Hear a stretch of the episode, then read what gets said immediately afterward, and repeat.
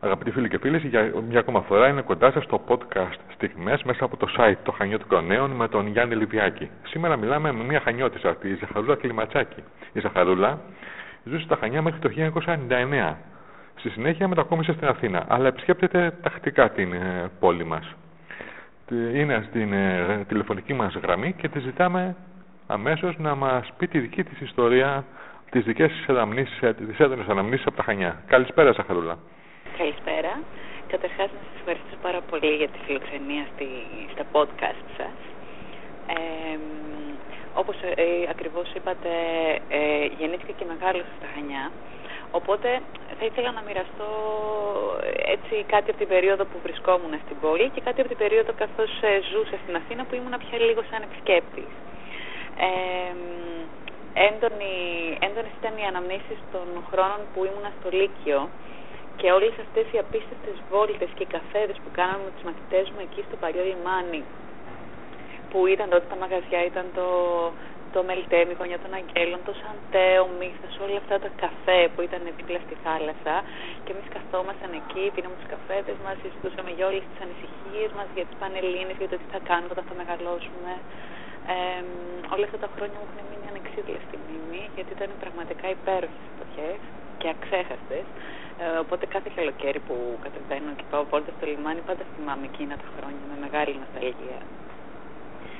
Και μια άλλη χρονική περίοδο που θα ήθελα να μοιραστώ ήταν ότι είχα την τύχη ε, η πρώτη μου ουσιαστικά επαγγελματική δουλειά στο θέατρο ε, όταν ήμουν ακόμα στη δραματική σχολή στη Δάκη να είναι με το Διπεθέ Κρήτης.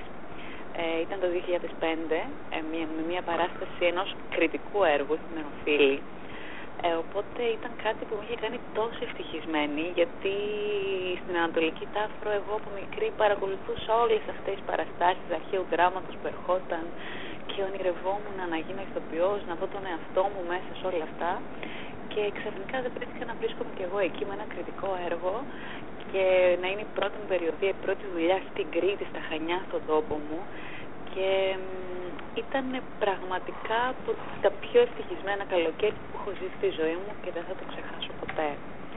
Ε, δεν ξέρω τι είπα Μάλιστα. αλλά όχι, όχι, ωραία. Αλλά ε, ε, ξέρω ότι από τη μία έχει κερδίσει ε, το θέατρο, ναι. είσαι δηλαδή ηθοποιός, από την όμως και το τραγούδι.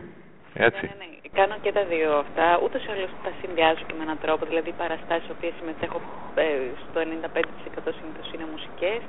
Ε, και μέσα από τα, τα live μου πάντα βλέπω το κάθε τραγούδι έτσι σαν ένα μικρό μονόπρακτο. Οπότε νιώθω και πάλι ότι παίζω θέατρο τραγουδώντας. Άρα κάπως ε, συνδυάζονται αυτά με έναν όμορφο και μαγικό τρόπο, όπως όλες οι τέχνες αλληλοσυμπληρώνουν. Περισσότερο θα αρέσει κάτι από τα δύο και, το, και τα δύο το ίδιο, δηλαδή θέατρο και τραγούδι.